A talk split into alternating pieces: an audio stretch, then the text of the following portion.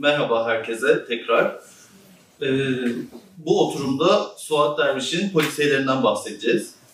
Ee, ve bu oturumda Suat Derviş'in polisiyelerinden e, polisiyenin Türkiye'deki, Türk Edebiyatı'ndaki serüvenini ortaya çıkarmakta ve kayıt altına almakta çok büyük emeği olan üç akademisyen olacak. Ee, Didem Ardalı Büyükarman, Banu Öztürk ve Seval Şahin hocalar. E, polisiye olan ilgilerini ve aşklarını 2009 yılında projelendirmeye başlayıp 2011-2013 yılları arasında TÜBİTAK destekli e, Türk Edebiyatı'nda polisiye romanın tarihsel gelişimi başlıklı bir çalışma yürüttüler. 1884-1928 yılları arasında kaleme alınmış, gazetelerde tefrika edilmiş yahut kitaplaşmış pek çok polisiye onların sayelerinde e, kitaplaştı. E, son bir buçuk iki yıldır da sanıyorum Ötüken yayınları tarafından tekrar onların ortaya çıkardığı külliyat yeniden yayınlanıyor. E, bu çok değerli çalışmayı yapan hocalarımız, e, kendilerinden çok şey öğrendiğim hocalarımız, e, bugün de Suat Derviş'in polisiyeleri hakkında konuşacaklar. Suat Derviş'in polisiyelerine gelecek olursak çok kısacık bir giriş yapmak ve sonra sözü onlara bırakmak istiyorum. E, 1920'lerin ortasına itibaren gazetelerde polisiye roman tefrikası bulunması neredeyse bir olmazsa olmaz haline geliyor. Ee, özellikle 30'lu yılların ikinci yarısında Cumhuriyet, Akşam, işte Haber, Akşam Postası, Son Posta gibi gazetelerde bir edebi tefrika, bir tarihi tefrika, bir de polisiye tefrika bulunuyor. Ee, öyle ki o dönemin çok yazan yazarları, yani Mahmut Yesar'dan Peyami Safa'ya, İskender Fahrettin'den Suat Derviş'e, Nezihe Muhittin'e polisiye yazmak e, zorunda kalıyorlar demeyeyim de polisiye yazmaya yöneliyorlar. Çünkü polisiye her zaman gazetede yer bulabileceğiniz kendinize bir tür haline geliyor. Ve bu yıllar arasında Suat Derviş gerek çeviri, gerek adapte, gerek telif pek çok polisiye üretiyor. E, bugüne kadar saptanan 27 tane e, çeviri ve adapte kitaplaşmış ya da tefrika halinde kalmış eseri var Suat Derviş'in. Bunların büyük bir çoğunluğu 19 tanesi polisiye türünde. Yani polisiye e, eğer siz Babali e, kalem emekçilerindenseniz mutlaka kalem oynatmanız gereken alanlardan biri haline geliyor. O yüzden aslında müthiş bir polisiye külliyatı. Yani biz oyun yazarı olarak tanıdığımız Cevat Fehmi Başkut'un polisiyeleri, işte bir aşk romanları yazarı sandığımız, yani sandığımız değil, gerçekten de öyle Mahmut Yazar'ın işte e, polisiyesi, e, bir, iki tane aslında polisiye, bir de Yakut Yüzük vardı galiba. E, yani her yazar aslında bu dönemler arasında ürün veren yazarın bir polisiyesi kalmış günümüze. Ama ne yazık ki bunların pek çoğu kitaplaşmamış. Suat Derviş'in bugün bahsi geçecek üç polisiyesinden yalnızca bir tanesi e, bu senenin Ocak ayında İtek yayınları tarafından kitap haline getirildi. Diğer iki polisiye ise önümüzdeki sene ya da bir sonraki sene kitap haline getirilecek. E, sözü daha fazla uzatmadan konunun uzmanlarına, dedektiflerine, edebiyat dedektiflerine işi teslim edip sizi Suat Derviş'in e, kalem olan polisiyelerle ve hocalarımızla baş başa bırakıyorum. Teşekkür ederiz Sertar. Ee, şimdi bugün e, sizlere yapacağım konuşmanın e, Suat Derviş'in yazarlığı, kadın kimliği, hayata karşı duruşu, şahsına münhasırlığı gibi gibi bir sürü özelliği dışında benim için başka bir anlamı daha var. Sanırım e, buna Didem ve Zeval de katılacaklar bu hislerime. Şöyle ki Seval ve İlhan ve ben polisiye Tarihsel gibi Serdar dediği gibi bir TÜBİTAK projesiyle e, polisiyeyle, polisiyeyle hemhal olduk. Ve bu TÜBİTAK projesi kapsamında 2012 yılında bir sempozyum düzenlemiştik biz. E, sempozyumun başlığını da Edebiyatın Üvey Evladı Polisiye diye belirlemiştik. E, çünkü polisiyenin unutulmuş bir tür olduğunu, işte popüler edebiyat ürünü olarak edebi kanunun dışında bırakıldığını, değersizleştirildiğini düşünüyorduk. E, bu başlıktan dolayı o zaman epey de eleştirilmiştik aslında.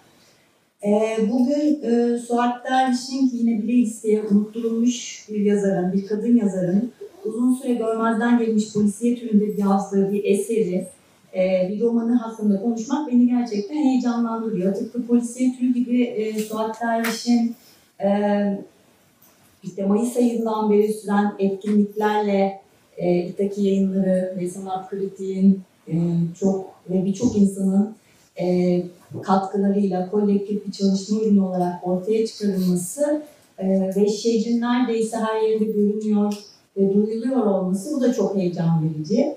E, kolektif çalışmanın içinde ben de küçük bir parça olarak yer aldığım için ben çok mutluyum.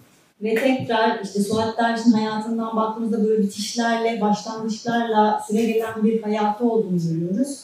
Ve tekrar onun e, bugün gündemde olması hepimizi mutlu ediyor. Herkes tarafından e, yani tekrar görünüyor olması. O yüzden kendisine Suat Derviş'e hoş geldin ve yolun açık olsun diyorum. Ee, şimdi ben size bu başın ne yapalım adlı polisiyesi üzerine konuşacağım bugün. Bu roman ilk olarak Son Posta e, gazetesinde tefrika ediliyor. 31 Mayıs 16 Eylül 1934 tarihleri arasında 100 tefrika olarak. Şimdi bu dönemde ve hatta daha öncesinde de bizim çalıştığımız dönemde de e, polisiye yazarların ya kadın e, yazarların e, polisiye yazması çok bildik bir durum değil aslında. Suat Derviş'in şimdi bildiğimiz e, Müzehrer Banu var e, ve bir daha sonraki dönemde Zuhal Kuyaş var yine bu küçük listeye ekleyebileceğimiz. E, ama e, çok fazla kadın yazara rastlamıyoruz açıkçası o dönemde. E, tüm hayatı boyunca cesur çıkışlar yapan Derviş yine erkeklerin dünyasında ce- cesur bir giriş yapıyor polisiye bir romana imza atarak. Ancak bu sefer kendi ismiyle değil, e, Suat Suzan müstahariyle yazıyor. E, Bilindiği üzere aslında bu çok da garip bir durum değil tabii ki. Polisiye eserlerde yazarlar genelde müstaharisini kullanıyorlar. E, işte Peyami Safa'yı biliyoruz, en bildik Server Beli adıyla birçok polisiye eser e, e, kaleme alıyor. E, bunun dışında mesela hala asıl isimlerini öğrenemediğimiz polisiye yazarlar var. M. Kemalettin gibi. İşte Faka Basmaz Zihni, Zihni serisinin e, yazarı Müstahar isimle yayınladığı Hüseyin Nadir gibi. Bu isimlere de rastlıyoruz. Bu durum e, daha çok polisiye edebi bir tür olarak görülmemesi ya da popüler edebiyat ürünü olarak değersizleştirmeliyiz, değersizleştirmesiyle alakalı aslında. Yazarlar edebi gördükleri ürünleri kendi isimleriyle yayınlarken popüler olarak verilen e, ya da e, para kazanma kaygısıyla diyebileceğimiz eserlerini başka isimlerle yayınlayabiliyorlar. Bu sadece Türkiye'de de değil aslında. Dünya edebiyatına baktığımızda da böyle. E, Suat Derviş de belki bu furyaya uyuyor. Belki bu romanın diğerlerinden daha az edebi olduğunu düşünüyor. E, bilemiyoruz tabii ki ama bence daha çok bir an önce yayınlanmasına ihtiyacı olduğu için de bu yolu e, seçmiş olabilir. Çünkü Suat Derviş e, ablasıyla birlikte müzik eğitimi almak için gittiği Berlin'de e, 1930 Berlin'den 1931 yılında babasının ölümü üzerine İstanbul'a dönüyor ve e, maddi sıkıntılar içinde e, yazıyla hayatını kazanmak zorunda ve üstelik e, yazdıklarıyla ailesinin geçimini de üstlenmek zorunda bu dönemde. E, tam da bu dönemde, e, bu döneme işte bu dönemlerde yazıyor bu romanını. E, bu dönemde sipariş üzerine yazdığı yazılar da var. Ancak her ne kadar işte tabiri caizse hani çala kelam yazsa, sipariş üzerine yazsa da e, belli bir cevheri, belli bir kaliteyi ortaya koyabiliyor Suat Derviş her zaman. Çünkü kalemi çok güçlü e, ve mesleki bir ahlaka sahip.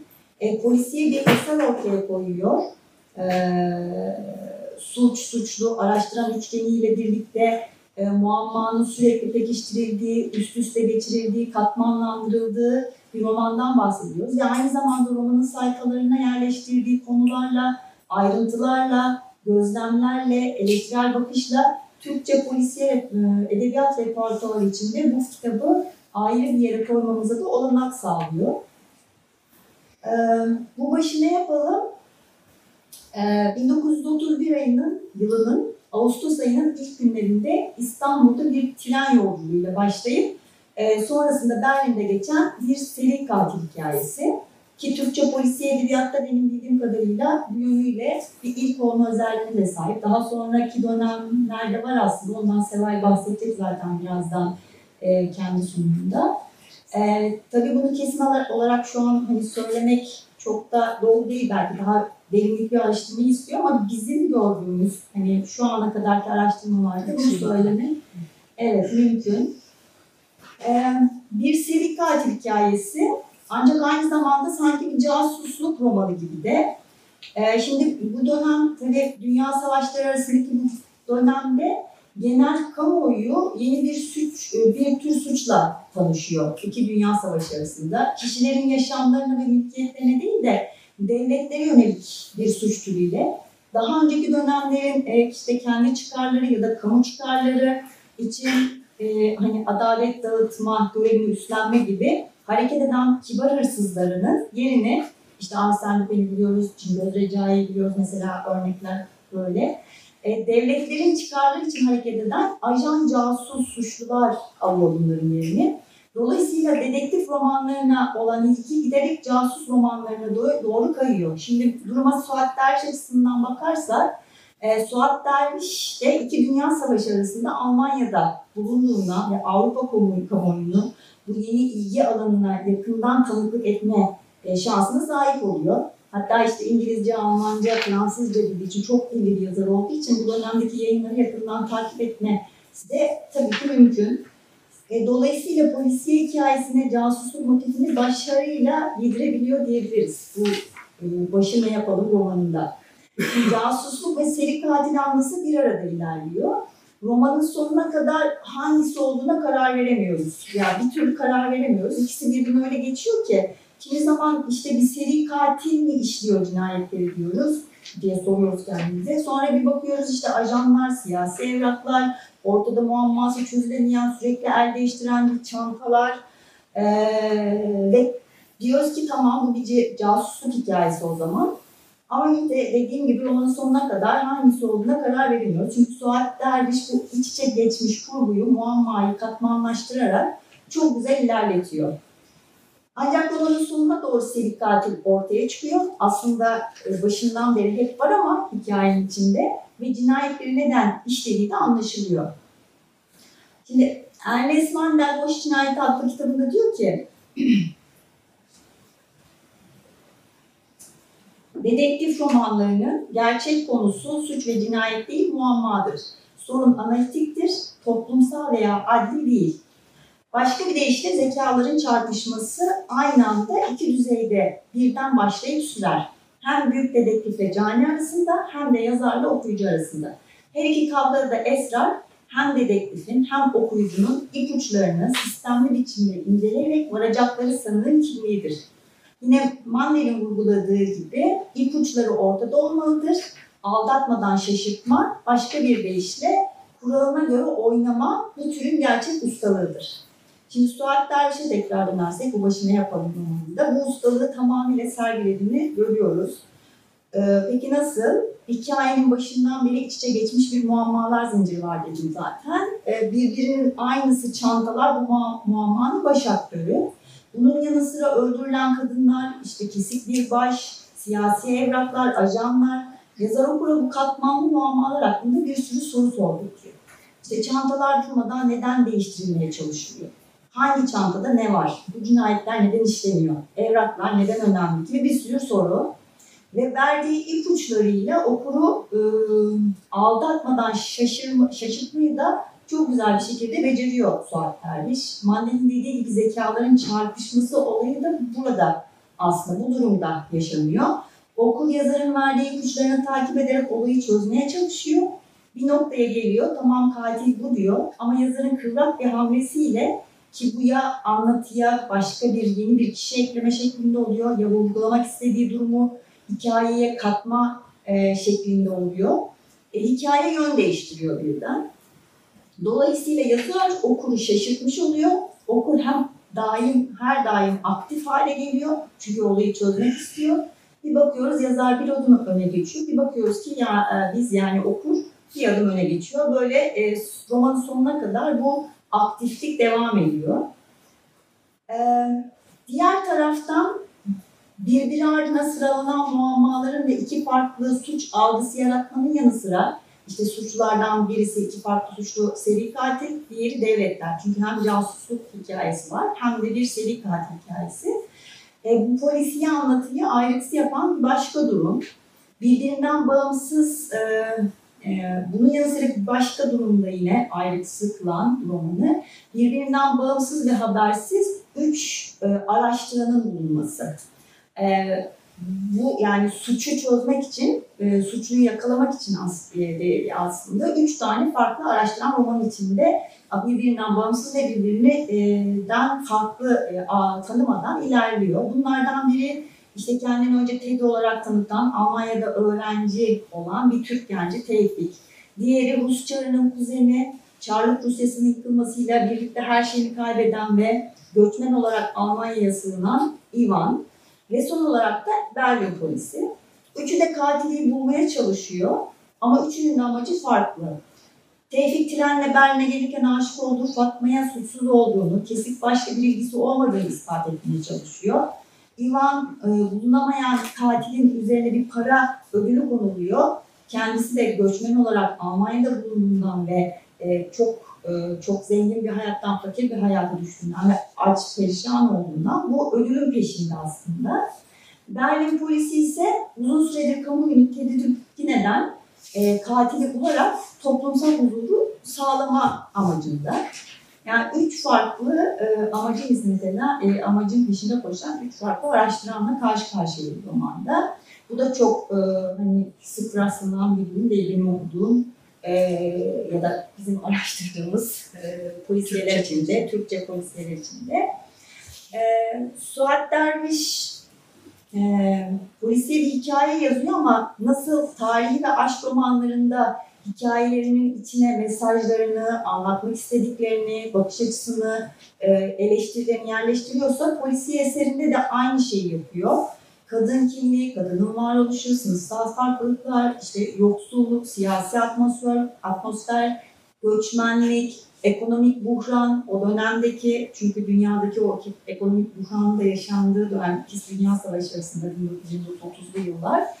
E, bu konulardaki görüşlerini polisiye kurguyu bozmadan oldukça ayrıntılı bir şekilde bizlerle paylaşıyor. Şimdi Berlin'e müzik eğitimi almak için gelen iki Türk genç kızını hikayesine katıyor. İki Fatma adında iki genç kız. İkisinin de ismi Fatma ama birisinin Fatma diye geçiyor romanda. Ee, bunlar üzerinden otobiyografik, otobiyografik anlatıma da yer veriyor. Çünkü biliyorsunuz Suat Derviş eserlerinde otobiyografisinden de oldukça e, yer veriyor. E, bu iki genç Türk kızının müzik eğitimi almak için Almanya'ya gitmesi kendi otobiyografisiyle bağlantılandırabiliyoruz. Çünkü ablasıyla e, Suat Derviş de müzik eğitimi almak için e, bir dönem Almanya'da kalıyorlar e, 1920'lerin sonunda e, Berlin'de. Öte yandan e, yine e, bahsettiği Fahişe Eva bir roman kişisi yaratıyor ve onun hayatını neden fahişelik yapmak zorunda kaldığını aslında etrafta birçok adaletsizlik, yalan dolan hile, e, ikiyüzlülük varken e, fahişeliğin neden hor görüldüğünü sorguluyor. Seks işçiliğinin kişinin sadece kendisiyle ilgili olduğundan dolayısıyla daha dürüst olduğuna vurgu yapıyor. E, yine nasyonel e, sosyalizmin iktidara gelmeden önceki yükselişinin nedenlerine yer veriyor e, romanın sayfalarında. E, zenginlerin otellerde, restoranlarda, eğlence yerlerinde lüks yaşamının yanı sıra yoksul e, mahallelerdeki yaşama, sokakta yaşayan insanlara, hatta uyumak için saat başına, yatak başına, sandalye başına para verilen mekanlara kadar ayrıntılı toplumsal, e, toplumdaki sınıfsal farklılığın derinliğinin altını çiziyor. Göçmen olarak Almanya'da var olmanın zorluklarından, işsizlik sorunlarından bahsediyor. Hatta Güzel Rab Ayşe Şehrazat'ın dilinden Almanya'daki seri katillerin çokluğundan, işte Türkiye'de seri katil vakalarının bulunmadığından, Alman polisinin bunları bulmakta aciz kaldığından bahs- bahsederek aslında birazcık da bir nevi e, sanki modernizm eleştirisi yapıyor e, benim bence. E, aslında bu biraz e, üstü kapalı da olsa bir serzeniş gibi de aynı zamanda. Bir sitem, bir başa kalkma durumu sanki. E, tabii Suat Derviş olunca mevzu bahis bunlar çok da şaşırtıcı olmuyor. Çünkü diğer eserlerinden de biliyoruz ama polisiye e, roman açısından baktığımızda e, bunlar e, gerçekten e, farklılık yaratan unsurlar olarak karşımıza çıkıyor. E, son olarak diyebilirim ki İstanbul'dan yola çıkan bir trende başlayan hikaye bir soğukta okunuyor. E, bu tren hiç kuşkusuz e, Orient Express e, ve sanki bu saatler cinayet hikayesini hani trende Orient Express'te başlatarak Agatha Christie'ye de bir selam çakıyor. Çünkü e, işte Orient Express'inde e, Doğu Ekspresi'nde cinayet romanı da aynı dönemlerde yayınlanıyor. 1 Ocak 1934 ve bunu e, Suat Derviş'in görmemesi, bilmemesi de mümkün değil. Çünkü çok iyi bir yazar. Almanya'da zaten yani e, hep havansı var. E, diye düşünüyorum ben. E, bu da çok hoş bir e, e, karşılaşma sanki. E, benim konuşmam bu kadar. Teşekkür ediyorum dinlediğiniz için.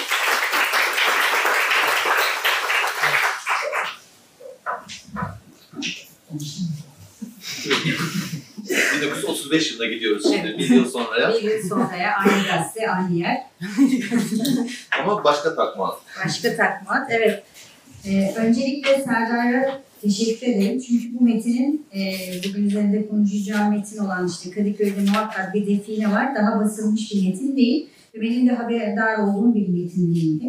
Ama bu sempozyum vesilesiyle e, Suat Derviş'in hani hangi açıdan ele alırız ama Seval hani böyle bir sempozyumda konuşma yapmak ister misin diye sordun ama ben hani polisiye de biliyorum nasıl yapabilirim derken bu metinden beni haberdar eden hem Serdar'a hem e, Seval'e ayrıca teşekkür ederim. E, Suat Derviş'in e, iyi ki bu dünyadan geçtiğini e, bu yüzyılda yeniden hatırlamamızı sağlayan İtek yayınlarına ve sanat kritiğe de yine ayrıca teşekkür ederiz. E, şimdi Banu'nun belirttiği üzere e, yani Banu'nun anlattığı metindeki Suat Derviş romanı da e, bir Berlin bağlantısı var. Benim bu romanda da bir Berlin bağlantısı var. Yani e, Suat Derviş'in Berlin hatıralarının ve Berlin temaslarının çok taze olduğu bir döneme rast geliyor bu eserler. E, bu eserde Kadıköy'de e, muhakkak bir define var romanı da son postada e, tefrika ediliyor. 27 Temmuz'da 10 Ekim tarihleri arasında 1935'te ve 72 tefrika olarak tamamlanıyor. Burada kullandığı e, tefrikadaki müstehar isim Hatice Hatip. E, roman eğer basılırsa tabii 22 bölümden oluşacak bir roman şeklinde kurgulanmış. E, tekrar hatırlatmak istiyorum. Biraz önce Banu da bahsetti. Türk Edebiyatı'nda kadın polisiye yazarlarının hani hangi tarihlerde e, isimlerin duyulmaya başladığı veya ne kadar az olduğu. Evet 90'lardan sonra Türkiye'de bir polisiye edebiyatın e, hakikaten e, altın çağının yaşandığı yıllar. Aslında hani dünyada bu 1900'lerden sonrasına denk geliyor. Hatta iki dünya arası altın çağ ama bizde 1990'lı yıllardan sonra hem kadın hem erkek hem polisiye yazıları çok. E, edip, Türkçedeki polisiye edebiyat tarihine baktığımızda karşılaştığımız tabii şimdilik kaydıyla söylüyorum. İlk kadın yazar 1933 senesinde e, Fahriye Şükrü isimli bir kadın e, yazarın Pembe Köşk'ün e, Pembe Evin Esrarı isimli polisiyesi. Ama bu bir genç hatta ortaokul lise çağındaki genç bir kadının e, babasının teşvikiyle hani bir matbaada bastırdığı bir kitapçık gibi bir polisiye eser. E, 1937'de Halide Edip'in Yol Palas cinayeti var. Sonra 1941'de Güzide Sabri'nin, 1941'de yine Perideceleri'nin eserlerini listeliyoruz. Ama bunlardan yani hem Güzide Sabri'nin e, Necla isimli eseri polisiye diye geçiyor nedense bazı kaynaklarda ama bu eseri okuduğumuzda cinayetin zaten romanın sonunda işlendiğini görüyoruz. Yani bütün bir roman okuyorsunuz hiçbir cinayet yok sonunda zaten kadın biraz intikam duygusuyla e, aşığını öldürüyor ama bir kurguda hani e, araştırma, inceleme, dedektiflik e, konusu yok. Feride Celal'in e, Kızıl Vazosu da yine bir obje üzerinden bir hırsızlık, bir aile sırrını taşıyor. Evet içinde bir e, araştırma, inceleme, bir muamma var ama yani tam olarak polisiye edebiyat içerisinde saymamız e, hani mümkün ama tam mümkün değil. Ama bu saydığım eserlerin şöyle bir özellikleri var. Bunlar basılı eserler. Ama basılı dünyadan, matbuattan çıkıp işte bu gazetelere geçtiğimiz zaman bunlar bizim için hala birer muamma. Niye? Çünkü bakın 1933, 34, 35 biz gazetede e, tefrikalarda e, Suat Derviş'in polisiyelerine rastlıyoruz ve maalesef 21. yüzyıldayız ve bir yüzyıl yani yüzyıllar geçmemiş ve hala haberimiz yok. Hala kitaplar basılmamış ve hala e, bu açıdan da baktığımızda sadece Türk Edebiyatı açısından değil, polisiye edebiyat açısından da hala eksiklerimiz var ve hani işte yoktu, azdı, şuydu, buydu değil. Bunlar sadece hani bilinmiyor. Biraz önce Banu'nun da bahsettiği gibi biz polisiye edebiyat sempozyumunu düzenlediğimizde, üvey evlat dediğimizde eleştiri almıştık ama bu açıdan hala da aynı noktadayız. Benim görüşlerim hani değişmedi.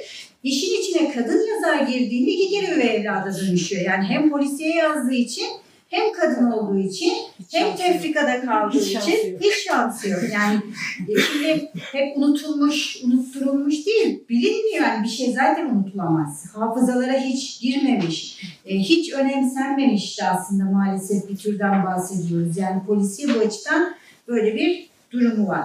E, bu eseri incelerken e, nasıl inceleyebilirim diye e, düşündüm. E, mesela biraz önce Banu'nun anlattığı bu e, hani bu başı ne yapmalının eserinde e, fazlasıyla toplumsal meselelere e, yani daha aslında e, 37'den sonra Suat Derviş'in e, toplumcu gerçekçi yönü ağır basıyor. Biz daha işte 35, 36, 33'teyiz, 34'teyiz.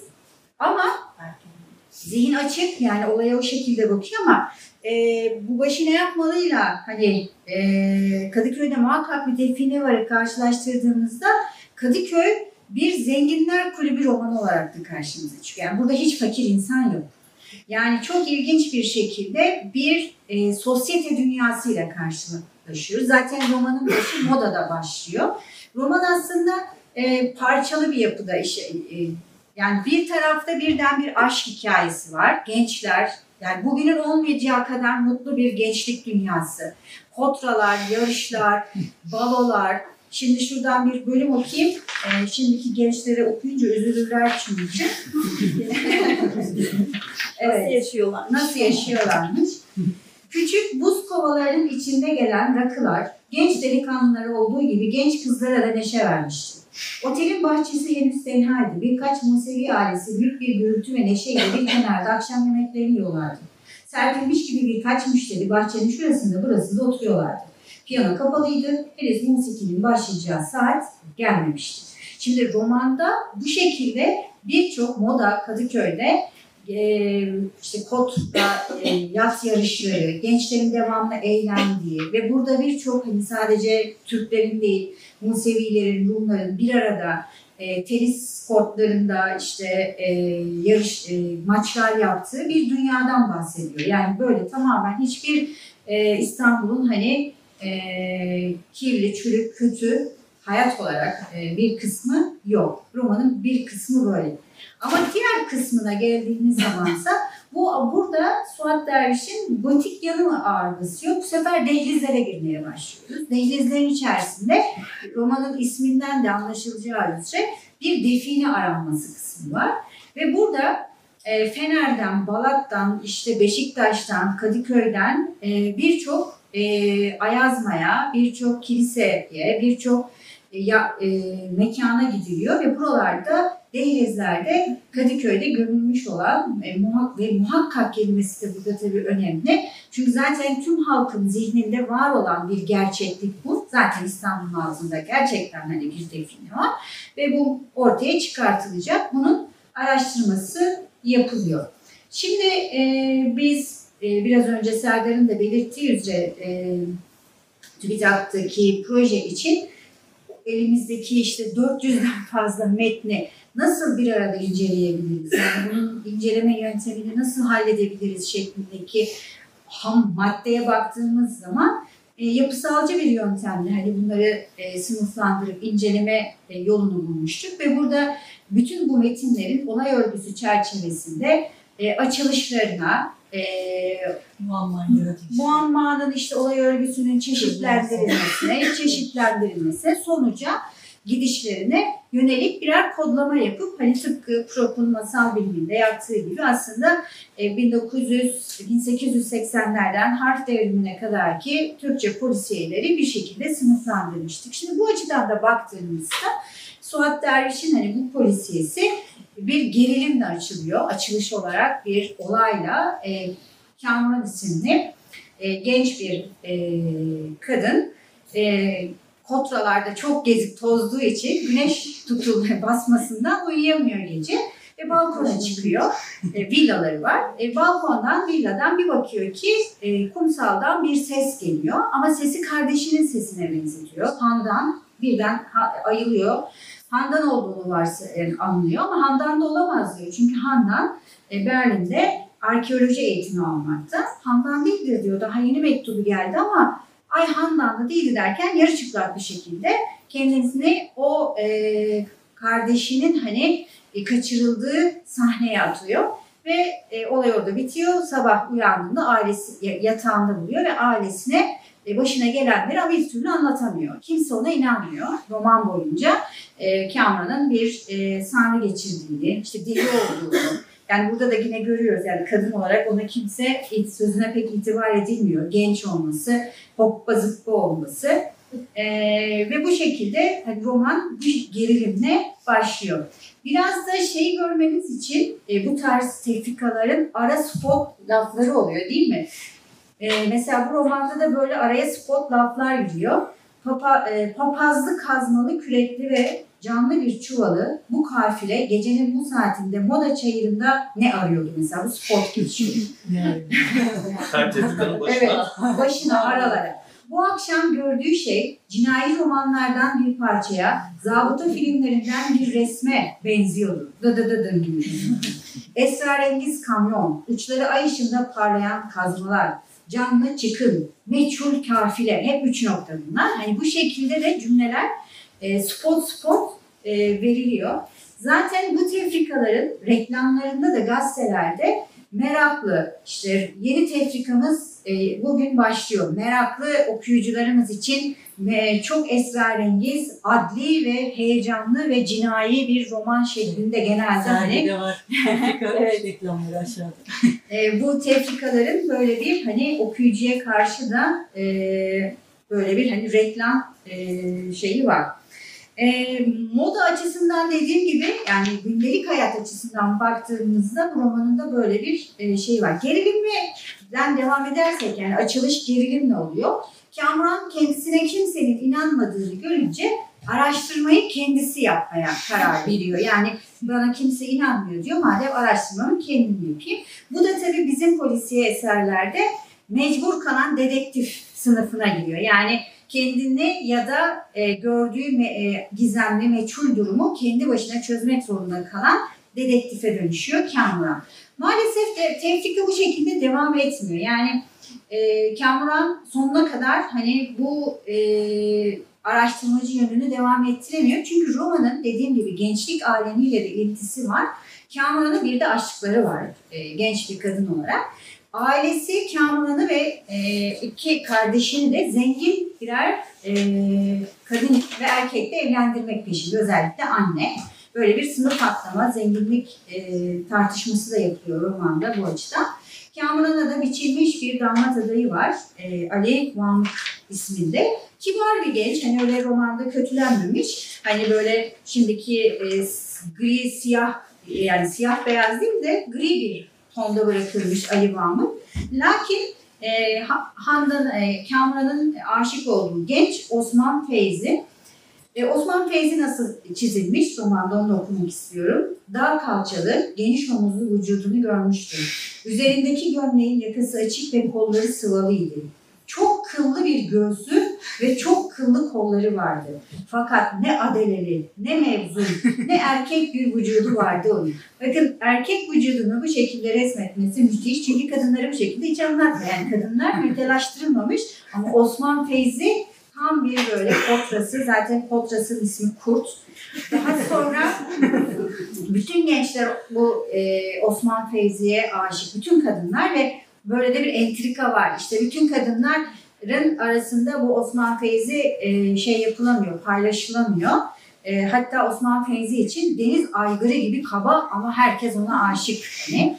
E, diğer taraftan hani Ali Mahmut kibar, genç, iyi niyetli ama Kamran ona bakmıyor.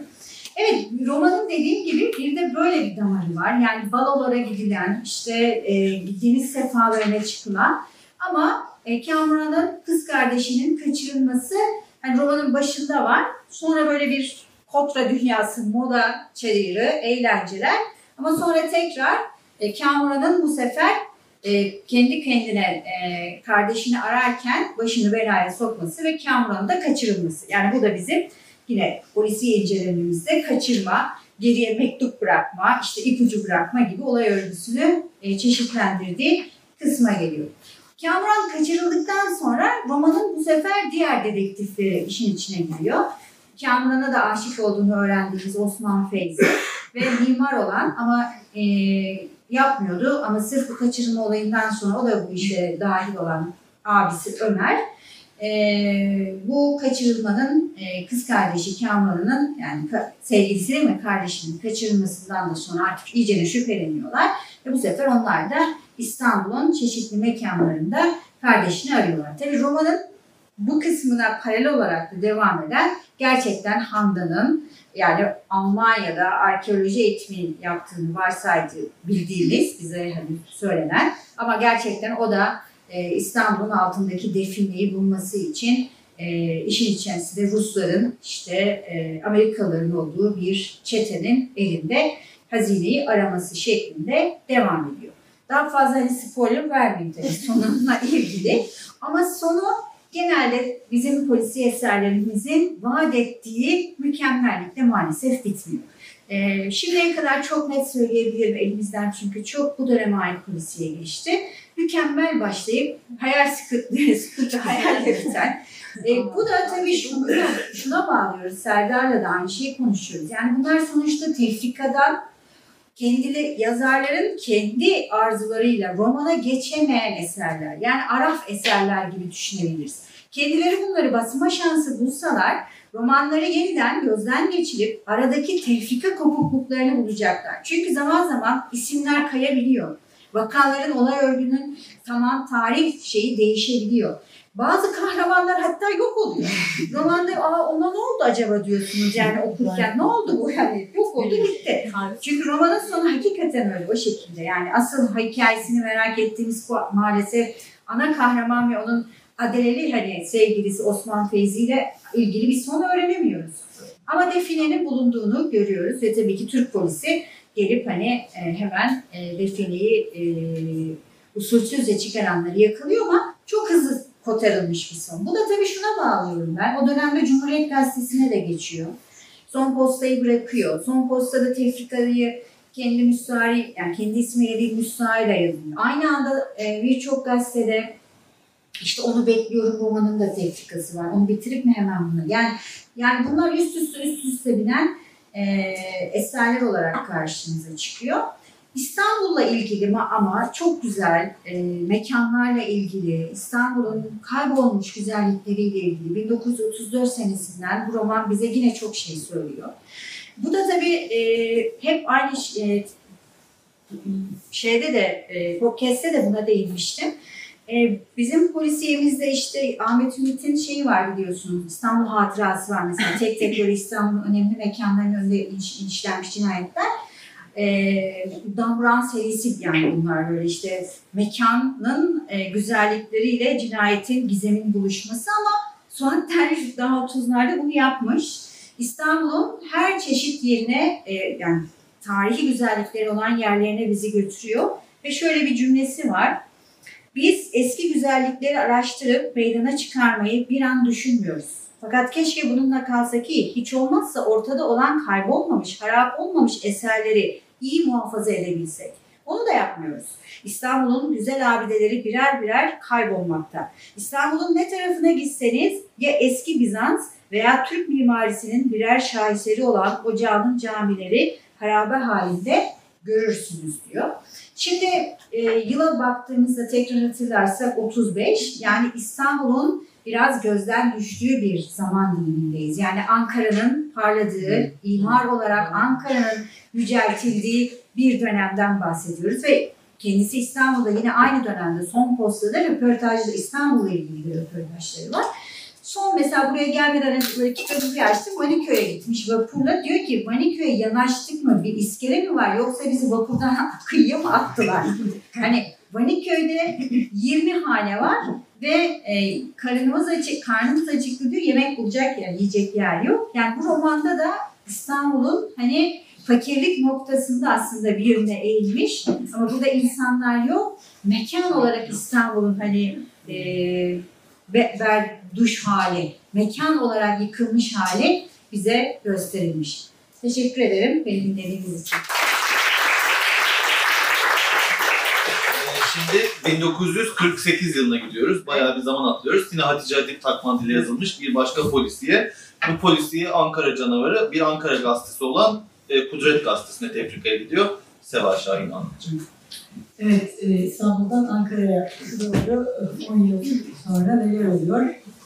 E, şimdi Ankara canavarı da tefrikalarda kalmış bir eser. E, fakat Kudret bir Ankara gazetesi olduğu ve aynı zamanda çok da hani bu tirajlı gazetelerden olmadığı için e, Suat Derviş'e bayağı bir e, konuşma alanı da sağlamış aslında. Yazdığı polisiye de dolayısıyla ikisinden de e, çok kendisi hakkında e, ve kendi düşünceleri hakkında bir sürü şey söylediği bir kitap. E, Şimdi Ankara Canavarı zaten kitabın adı. Böyle bir Ankara güzellemesi yok. Yani kitabın başlangıcında böyle hani 30'lardan itibaren yüceltilen bir Ankara'dan bahsetmeyecek bir defa yazar bize. İlk önce böyle bir isimle yani Ankara'yı bir canavarla birlikte düşünmesi. Bu önemli.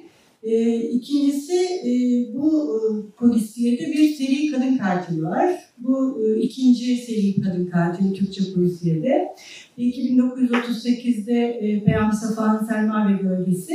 E, bu ikincisi ve şimdiye kadar bir kadının elinden çıkmış bir polisiyede yaratılmış tek kadın seri katilin olduğu eser bu. Türkçedeki ilk bu. Şimdi başkası çıkmazsa diyelim. Şimdi biraz e, bu da ilgi çekici yani Ankara gazetesinde Ankara canavarı diye bir tefrikaya başlamak. İşte biraz önce Didem'in söylediği gibi spot yani kitabın başlığı bir spot. Şimdi tefrika yazarlığının şöyle iyi bir tarafı da var. Yani siz e, aynı anda birçok şeyi tefrika edip yazarken bir taraftan gazetecilik de yapıyorsunuz, röportajlar da yapıyorsunuz ve aslında algılarınız bayağı bir topluma açık. Ve e, bir yerde yazamadığınızı öbür tarafa yerleştirebiliyorsunuz. Bunu bazen farkında olarak, bazen farkında olmayarak da yapabilirsiniz. Dolayısıyla hani bir yerde sustuğunuz şeyleri diğer tarafta seslendirmeniz de mümkün. Tefrika size bunu da sağlıyor. Ayrıca bunları gün gün tefrika ettiğiniz için okurun size nasıl bir tepki gösterdiğini, okurun yazdıklarınızla nasıl bir ilişki içinde olduğunu gördüğünüzde bunları değiştirme ve dönüştürme ihtimaliniz de var. Oldukça interaktif bir yazma şekli aslında yani. E, Eğer birileri size karşı çıkarsa, ne bileyim bir gazetede başka bir yazar size bir şey söylerse, mesela ona bu tefrikanın içinden cevap vermek mümkün. Yine tefrikayı bu e, söylenenlere göre düzenlemek de mümkün. O yüzden bayağı interaktif bir e, yazma eylemi. Şimdi polisiyenin de e, şöyle iyi bir tarafı var. Her ne kadar klişelerle ve belirli formüllerle yazılan bir tür olsa da polisiye, aslında formüllerin içerisinde size son derece konuşma hakkı ve kendi söylediklerinizi oldukça hatta çoğu zaman ideolojik olarak da göstermeyi mümkün kılan bir tür polisiye diğer taraftan. Şimdi Ankara canavarının e, kahramanının adı Hikmet. Sene 1948 ve bu bir gazeteci ama şiir yazıyor. Aynı zamanda şair. Şimdi çok tesadüf olmasa gerek. Nazım Hikmet biliyorsunuz 1948'de hapiste. Ve Suat Derviş'in hem yoldaşı hem de arkadaşı. Yani e, biraz sonra size de okuyacağım. E, Tefrika'nın ilk başlangıcı da şair Hikmet'in dışarıdaki neşe dolu yürüyüşüyle başlıyor mesela. Bu çok anlamlı.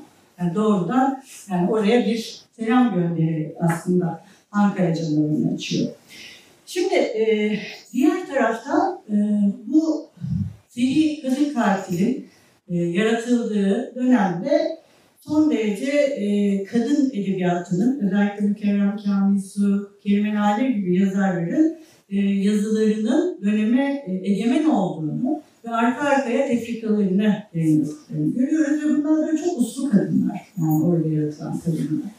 Bayağı uslular. Hatta Esat Mahmut Karakurt'un iki kitabı çıkıyor 1948'de o kitap tefrika edilirken. Ve onlar böyle şey hani e, şehre geldiklerinde değişen, dönüşen, böyle eğlence ve aşkla dolu kadınlar. Fakat Ankara canavarında tam da bu kadınların e, dışında bir kadın yaratılıyor. Şimdi yine tefrikanın e, dönemiyle konuşurken aynı zamanda döneminin edebiyatıyla da bir diyalog olduğunu unutmamamız gerektiğini düşünüyorum ben. Çünkü kolektif bir ürün var. Yani siz bir şeyleri tefrika ederken başka gazetelerde başka şeyler tefrika ediliyor ve bu konuşmalara paralel olarak siz de onlarla bir diyaloğa giriyorsunuz. Şimdi nasıl bu kitapta daha başlangıçta şair Nazım Hikmet'e bir e, selam gönderme varsa bir taraftan da dönemin bütün bu uslu ve hani şey kadınlarına da aslında bir selam gönderme var bence Ankara canavarında. Çünkü yani kadın sadece uslu ve eğlenen ya da güzelliği peşinde olan biri değildir. Bunun başka bir tarafının daha olması lazım ama işte hem Didem'den Bağım'ın söylediği gibi biraz gotik tarafının da olmasında e, önemli bir tarafı var. Şimdi biraz e, Peyami Safa ile ikisini de bir karşılaştırmak istiyorum.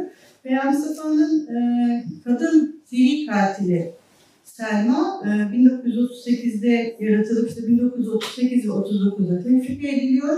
41'de kitaplaşıyor. Şimdi bu tefrika ile kitap arasında büyük bir fark var. Orada Selma ve bölgesinde onu söyleyeyim. E, çünkü kitaplaştırırken Peyami Safa, Selma ve Gölgesi'ni tefrikada aslında bir psikiyatrist tarafından akıl hastası olduğu teşhisi yapılan bir kadının e, nasıl e, kitaplaştığında bu teşhis ortadan kaldırılır. E, çünkü yaptığı şeyler bir anlam olacak o zaman değil. Yani zaten psikiyatrist ona bu teşhisi koymuş. Ama ortadan psikiyatrist ve e, kadının e, teşhisi kalktığı zaman tamamen e, o tam da doğu, batı ve muamma hikayesi ve kadının tekinsizliği daha görünür hale geliyor. Şimdi bu sıfatlar önemli çünkü her ikisi de kadınların kiral, pardon, seri katil. Mesela Beyhan Mustafa Selma için şöyle sıfatlar kullanıyor.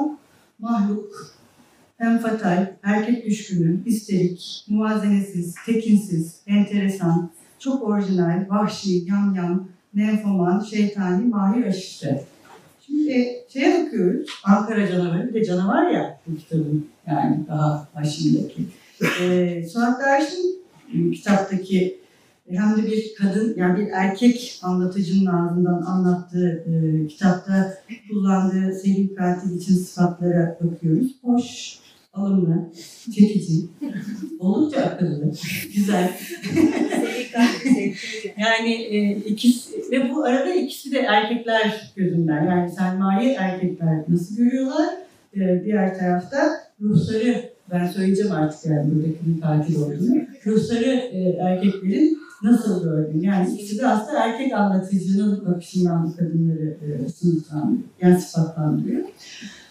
E, şimdi de şöyle bir mesele var. Cumhuriyet döneminde kadın intiharları. Yine bu Peyami Safa'nın e, Selma ve Gölgesi'nde Tefrika'da bir kadın intiharları meselesi varken ve bir, bir sohbet konusu da olmuşken yine o kitaplaşırken çıkıyor.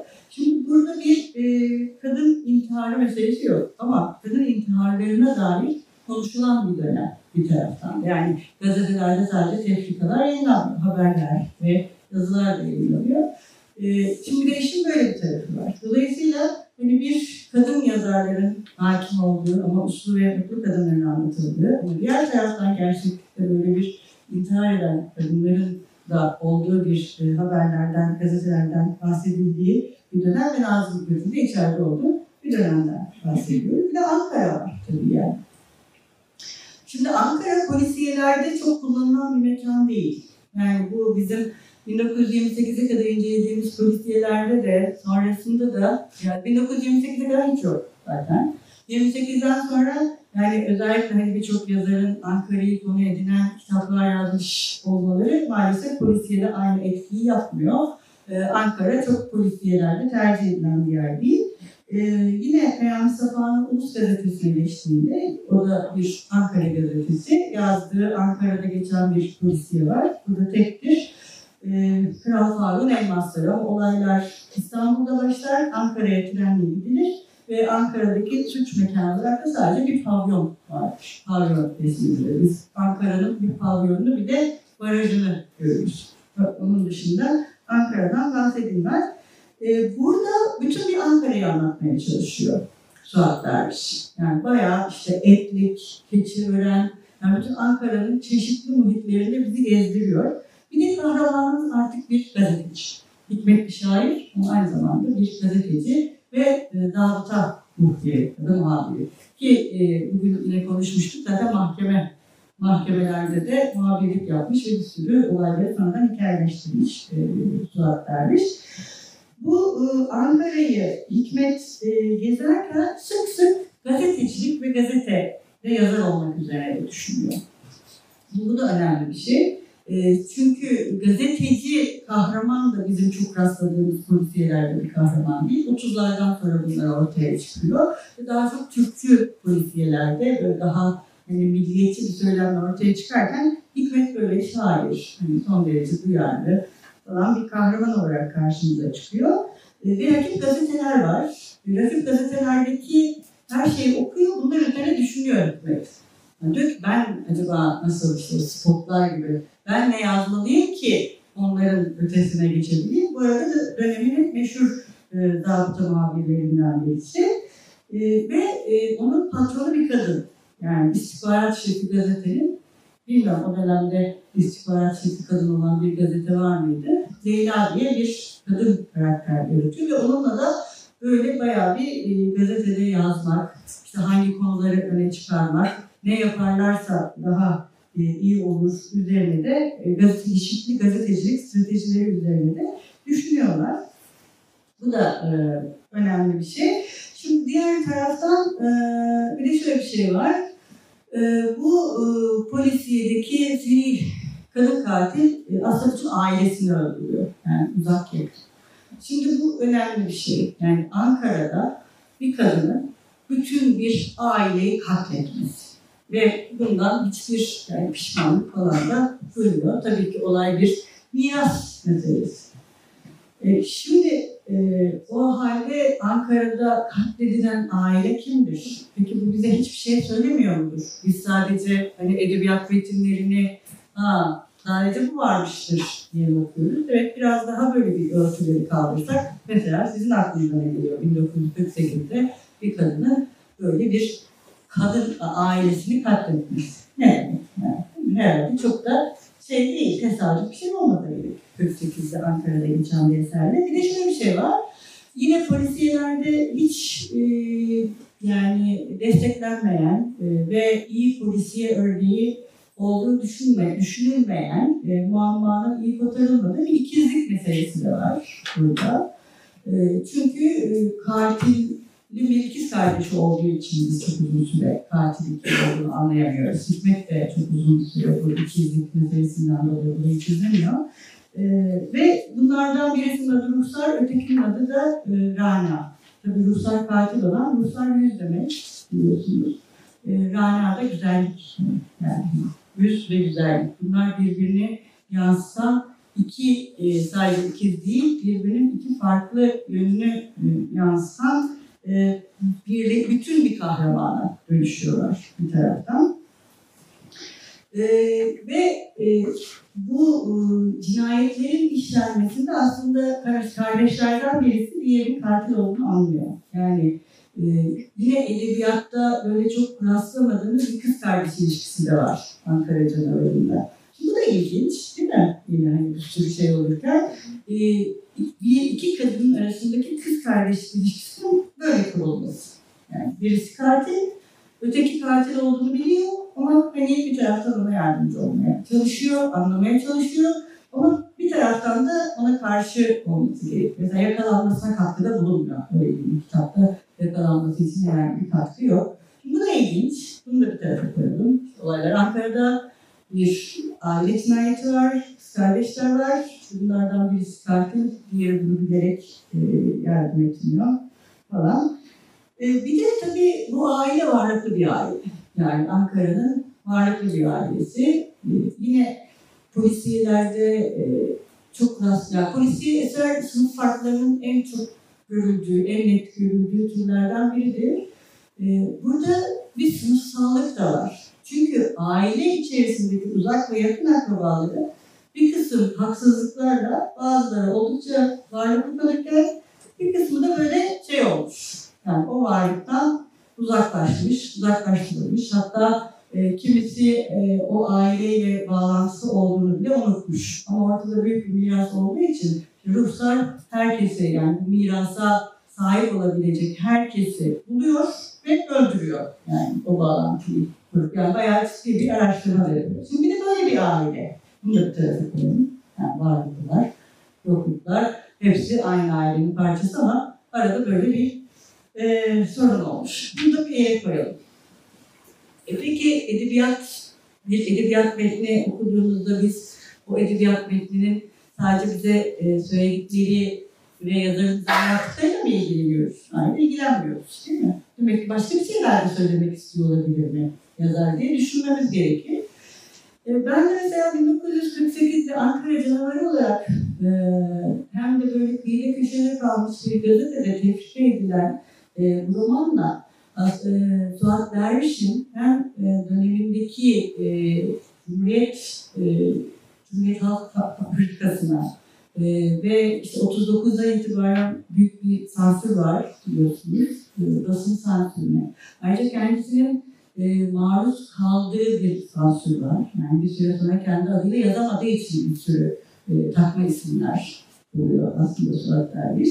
Ve bir kadın hareketi, yani ısrarla görülmek istemeyen, yani Cumhuriyet'in önerdiği bir kadın var. Yani o sınırların dışına e, çıkmayan e, kadınların e, varlığını ısrarla başka bir şekilde diyorum ama bunu bir diyaloğa da dönüştürmek. Yani bunların ikiz kardeş olması şaşırtıcı değil.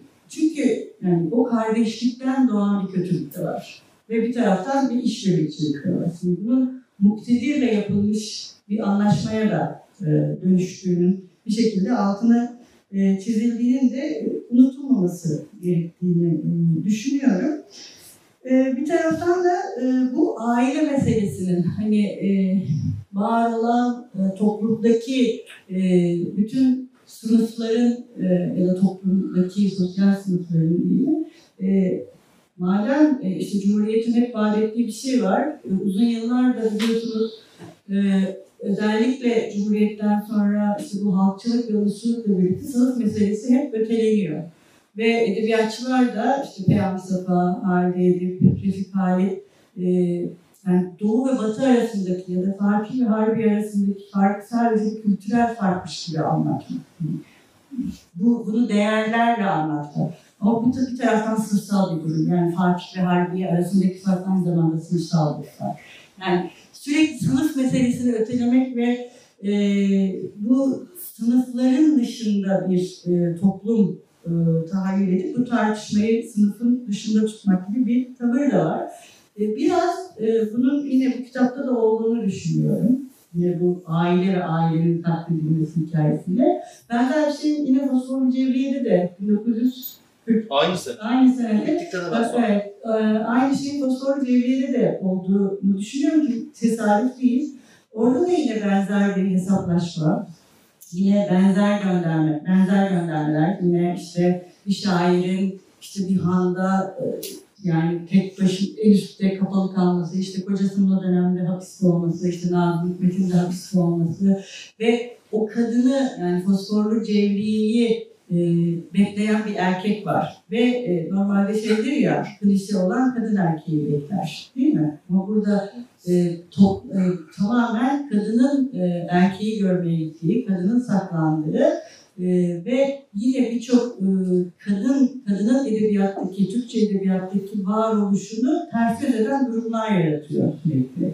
Yine dönemin işte Kerime Nadir ve Muazzez Tahsin Berkant'ın yarattığı o uslu ve mutlu kadınların tersine e, bir kadın figürü yaratmak bir de ayrıca e, başka bir şekilde diyalog kurmak. Yani edebiyatı diyalogla e, başka bir eleştiri alanına dönüştürmek gibi e, bir çabası da var.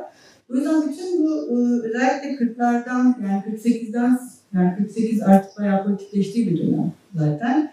E, sonra yazdıklarında ve bu edebiyat göndermeleri yani dönemindeki başka edebiyatlarla nasıl e, konuştuğunu görmek de önemli diye düşünüyorum ve şu şeyle bitireceğim bu bahsettiğim ilk açılışı e, Tevfika'nın. O gün hava fevkalade güzeldi. Haziran ayının çok sıcak olmayan fakat vücuda tatlı bir gevşeklik veren bir akşamıydı. Hiçbir şey birkaç saat sonra içine düşeceğim o müthiş, o korkunç ve ızdıraplı maceranın işaretini taşımıyordu. Sanki her şey bana saadet getirmek ve benim hoşuma gitmek için yaratılmıştı. Tal an ben neşeli ve enerjik bir adam olmuş. Esasen bütün o geçen şeylerden sonra hala yaşayabiliyor ve yeni hastalıktan kurtulmuş, nekahatli bir insan gibi yavaş yavaş hayata dönebiliyorum. Bu kendi içimde olan irade ve neşe kaynaklarının tükenmezliğinden ileri gelmiştir. Evet, o Haziran günü başıma gelecek şeylerin hiç de farkında olmadan ulus meydanına doğru yürüyordum. Evet, teşekkür ederim. Tam Seval'in bıraktığı yerden e, aşağıda sergide Neriman Hikmet'in Suat Derviş'e anlatışı onun espritüelliğinden bahsedişiyle başlıyor. E, Suat Derviş her şeye rağmen espritüel olmayı, neşeyi bulmayı bilmiş içinde. E, minik bir şey yapacağım, e, ekleme. Suat Derviş'in diğer polisiyelerinden bahsedeceğim bugün konuşmadığımız. E, aslında 1933 yılında yine son postada tefrika edilen ve Suat Derviş adıyla tefrika edilen Onları Ben Öldürdüm romanı e, aslında bir suç ve suçlu var. Önce annesini ve annesinin aşığını zehirleyerek öldüren e, bir kadın karakterimiz var ve bu kadın karakter daha sonra kendi suçunu bilen ve onu korumak için bu suçtan kimseye bahsetmeyen babaannesini ve babaannesini öldürürken onu gören küçük bir çocuğu öldürüyor. Yani dört cinayeti olan bir e, kadın karakteri var Suat Derviş'in. Onları ben öldürürüm romanında ama burada e, onun soruşturulması ve suçunun ortaya çıkmasından ziyade onun e, suçluluk psikolojisinde geçirdiği buhranlardan dolayı suçunu kendisinden hoşlanan bir erkeğe itiraf etmesini anlatıyor. Yani bir flashback sekansı içerisinde tüm o suçun işlendiği süreci görüyoruz. E, ondan sonra 1946 yılında Yeni Sabah gazetesinde Karanlıkta Bir Genç Kız adlı bir romanı var Suat Derviş'in. Hatice Hatip Takma adıyla yazdığı bir roman bu. E, telif bir roman. E, bu romanda da e, dört kolejli kız e, dan bir tanesi bir cinayete e, şahitlik ediyor. Bir gece eve dönerken yine bir gece kulübünden. Orada da yine güzel bir e, gece hayatı var. E, ve o gece hayatı sırasında eve dönerken bir cinayete şahitlik ediyor. Daha sonra e, bir casusluk meselesinden kaynaklandığını bu cinayeti öğreniyor ve bir casus polisiyesine dönüşüyor. Ve bu dört genç kız, dört kolejli kız daha hayatın eşindeyken bir Bildungsroman gibi onların gelişimini de görüyorken bir taraftan onların bir cinayeti ve bir uluslararası e, ne derler conspiracy e, şey, şey bir, bir, bir suçu önlemesini görüyoruz. E, komployu evet son anda şey yapıyorlar, önlüyorlar. E, son olarak da yine çok ilginç bir roman Suat Derviş'in. Tam bu şeyden sonra Ankara canavarından bir sene sonra e, tefrika edilmeye başlanan ve 235 gün boyunca tefrika edilen Suat Derviş'in şimdiye kadar bulduğumuz en uzun romanı. E, biz üç kız kardeşiz. Yine çok benzer. Üç romanda da ortak gördüğümüz şey iki kız kardeş. E, hepsinde iki kız kardeş ya da iki yakın arkadaş var. Benim anlattığım bu ikinci bir, bir karanta bir genç kıza da dört yakın arkadaş var. Burada da biz üç kız kardeşiz. Adından da anlaşılacağız. Üç kız kardeş var bu sefer. Ve idamla yargılanan annelerini aklamak için Ankara'ya giden, Ankara'da sınıf düşen ve bir avukat bulmak için çırpınan üç kız kar- kardeşin hem şeyine Bildungs romanını yine gelişimini ve büyümesini görüyoruz. Bir taraftansa işte bir kadının idamla yargılanması ve ataerkil düzende bir kadının e, birden çok kere evlenmesi, e, gitgide daha böyle kaotikleşen hayatı ve kendini kurtarmaya çalışmasını e, görüyoruz. Yani Suat Derviş aslında polisiye şeyini, hmm, janrını e, ku- kullanmaya devam etmiş kariyeri boyunca. Hatta mesela Alev Dudaklı Kadın adlı tarihi romanı da aslında bir anlamda işte Osmanlı zaptiyelerin peşine düştüğü bir e, cariyenin hikayesini anlattığı için bir taraftan işte bir kaçmak gibi bir suç, onu bulmaya çalışan suçları şey yapmaya çalışan zaptiyeler yani kolluk kuvvetleri olduğu için belki yine bir polisiye janrı içerisinde değerlendirilebilecek bir metin. E, son olarak Ankara Canavarı 1952 yılında bir İstanbul gazetesi olan e, Son Telgraf'ta çizgi roman olarak tekrar Aşağıda yayınlanıyor. Evet aşağıda onun görselleri var bir kısmı. 74 gün boyunca aynı romanı Suat Derviş yine Hatice Atık takma adıyla en azından tutarlı davranmış. Orada da orada da aynı takma adı kullanmış. E, tefrika ediyor tekrar. E, şimdilik benim ekleyeceklerim bu kadar. Çok teşekkür ederiz.